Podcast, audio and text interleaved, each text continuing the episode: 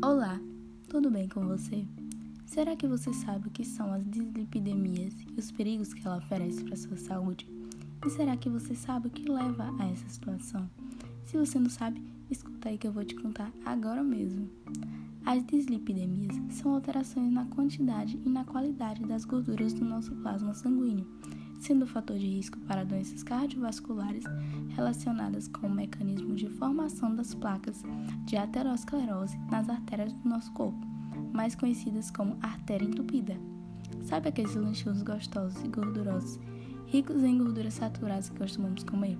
Toda essa gordura é absorvida na digestão, influenciando na quantidade e na qualidade das gorduras do nosso organismo.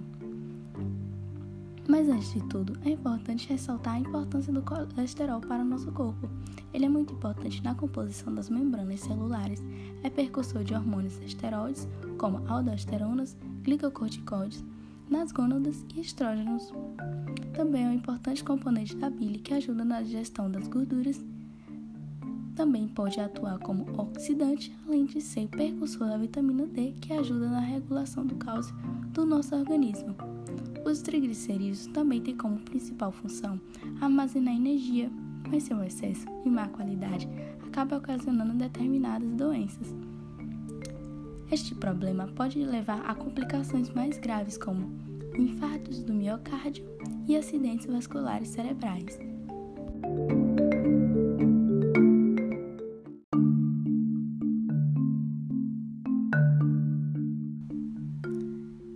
Podemos classificar as dislipidemias como sendo pela redução de HDL, famoso colesterol bom, que dá outro destino à gordura que vaga na nossa corrente sanguínea, pode ocorrer por hipercolesterolemia, pelo aumento do LDL, conhecido como gordura ruim, que fica rodando e se acumulando nas paredes das artérias.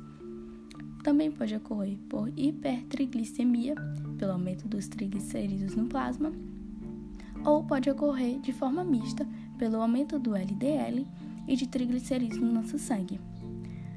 Essas doenças também podem ocorrer por fatores genéticos, como a hipercolesterolemia familiar, onde há uma redução na expressão dos receptores de LDL na superfície das células ou mutações na síntese desses receptores, ocasionando enormes concentrações de LDL na corrente sanguínea, pois esse colesterol não consegue ser absorvido para cumprir sua função no nosso organismo.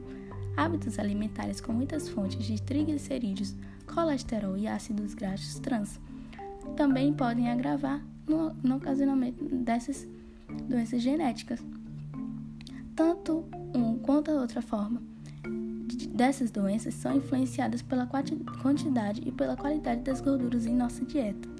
Portanto, fique atento, pois as dislipidemias não possuem sintomas, mas sinais como, por exemplo, depósitos de gordura na pele e nos tendões, que formam nódulos denominados xantomas, devem ser observados.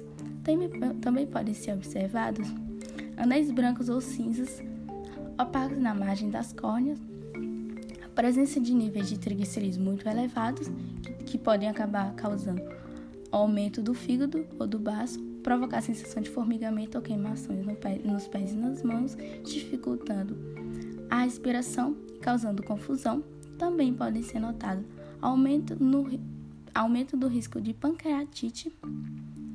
E essas doenças podem ser facilmente diagnosticadas por exame de sangue que mostrará o nível de colesterol e triglicerídeos no nosso plasma. O tratamento para essas doenças envolve alterações para uma alimentação equilibrada, atividade física e fármacos hipolepeminantes apropriados. Espero que você tenha entendido um pouco mais sobre as dislipidemias. Se cuida. Muito obrigada pela sua atenção. Um beijo.